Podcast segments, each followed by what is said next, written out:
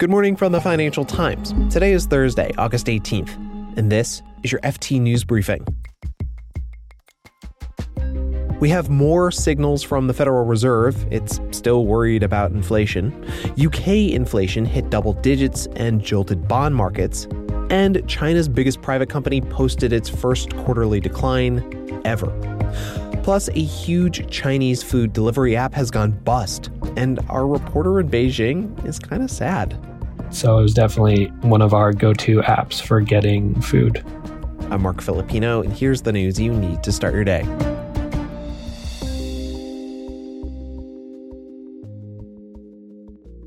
Federal Reserve officials discussed the need to keep interest rates restrictive for some time in order to rein in inflation. So say the minutes from the U.S. Central Bank's July meeting. That's when the Fed decided on a three quarter percent rate rise for the second consecutive month. These latest minutes show policymakers are intent on pressing ahead with tightening despite some early signs the economy is cooling down. Markets barely budged after the minutes came out. The S&P 500 ended the day down about 3 quarters of a percent.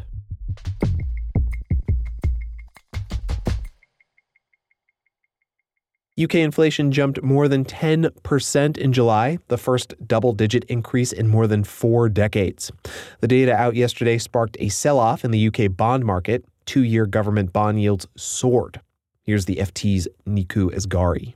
And so, two year UK government bond yields, which are more sensitive to monetary policy expectations and expectations of interest rate changes, rose to the highest level since the financial crisis of 2008. And the expectation that interest rates will have to rise increases fears of tipping the country into recession. So, what's the outlook for the rest of the year? The investors and the economists that I was speaking to were broadly saying that it's going to get worse before it gets better. They're all keeping an eye out for the next inflation figure and the next the Bank of England's next meeting in September to see how high they do raise interest rates. So short term bond yields, which are more sensitive to monetary policy, are at risk of selling off even more if the numbers get even worse. Nikou, did the bond market sell off in the UK spill over into other European bond markets? Yes, the UK bond market sell off did touch other European markets, especially Germany and Italy, whose debt was also under pressure. Because this fear of recession isn't isolated to the UK, it's there is a fear of recession in Europe as well, so everything is interconnected. Nikou Asgari is a capital markets reporter for the FT.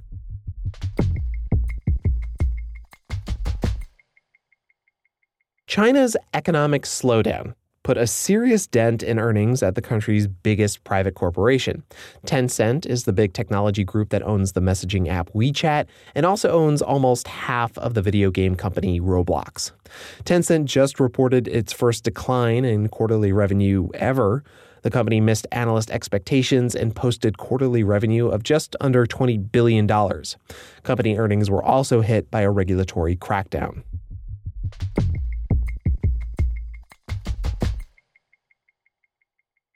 Food delivery services have made for some of the hottest consumer tech apps in many countries. And in China, one of the most popular ones was called Miss Fresh.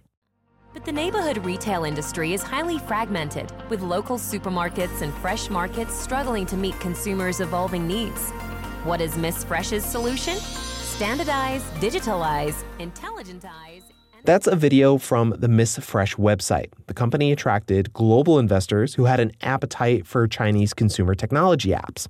Last year, Miss Fresh even listed on the NASDAQ and at one point soared to a valuation of $3 billion.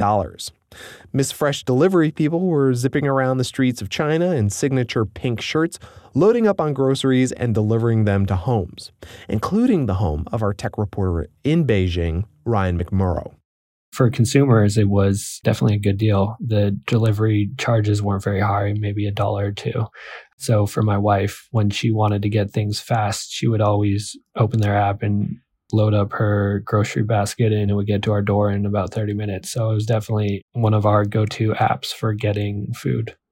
And last month, Ryan was pretty bummed. He had to break the news to his wife that Miss Fresh was going bust.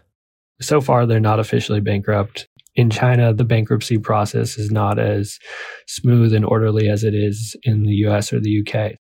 But he had found out that in nine cities, the company had closed down most of its mini warehouses. Its business model was to blanket cities with small warehouses for faster delivery. And this was a big selling point to investors. They have yet to turn a profit, and it doesn't seem like they ever will. So the investor money was just subsidizing these years of losses. I mean, they owe their suppliers lots of money. They've fired most of their staff. If you go on their app to try to order food, there's nothing that can be delivered. And I went to one of their mini warehouses and it was closed, but there was a worker there just checking up on it to make sure stuff wasn't stolen, I guess. But it was just in total disorder. The water tanks that usually hold fish were dry without any water. It's clear they're not doing any business currently. And the company's stock market valuation is now less than $100 million, a fraction of what it was at its peak Ryan says the collapse has shocked a lot of people in China, but the government seems to be turning its back on Miss Fresh and perhaps other high flying consumer technology companies. These companies like Alibaba and Tencent used to be seen as bringing China into a new digital era and, and really pioneering. But uh, at this point, Beijing doesn't really see them that way anymore, and now has that same view for semiconductors and robotics, AI, those type of companies, and these like consumer internet companies. If one goes under, no one in the government is really going to bat an eye. And what about the global investors who sank money into Miss Fresh?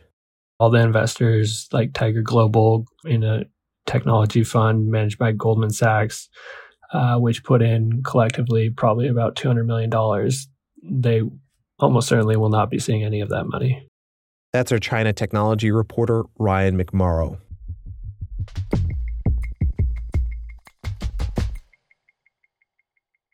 Japan's government is worried about how much young people are drinking. Well, Tokyo's actually concerned they're not drinking enough. Sounds weird, right? But the government gets vital tax revenue from alcohol sales. So it's launched a new campaign. It's a contest asking Japanese people between 20 and 39 years old to come up with ideas to revitalize the alcohol industry. Why target young people? Well, Japan's society is aging, and young people drink less compared to their elders. In fact, some don't drink at all. One official, perhaps desperate, perhaps clever, said he's hoping for some ideas involving the metaverse that might encourage young people to crack open more bottles.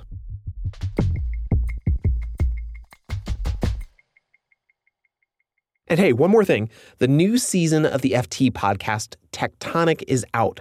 This new series takes on the world of cryptocurrency, and spoiler alert, Host Jemima Kelly is a bit of a crypto skeptic, or as crypto folks might call her, a salty no coiner. Stick around after today's show for the Tectonic trailer. You can read more on all of these stories at FT.com. This has been your daily FT News Briefing. Make sure you check back tomorrow for the latest business news.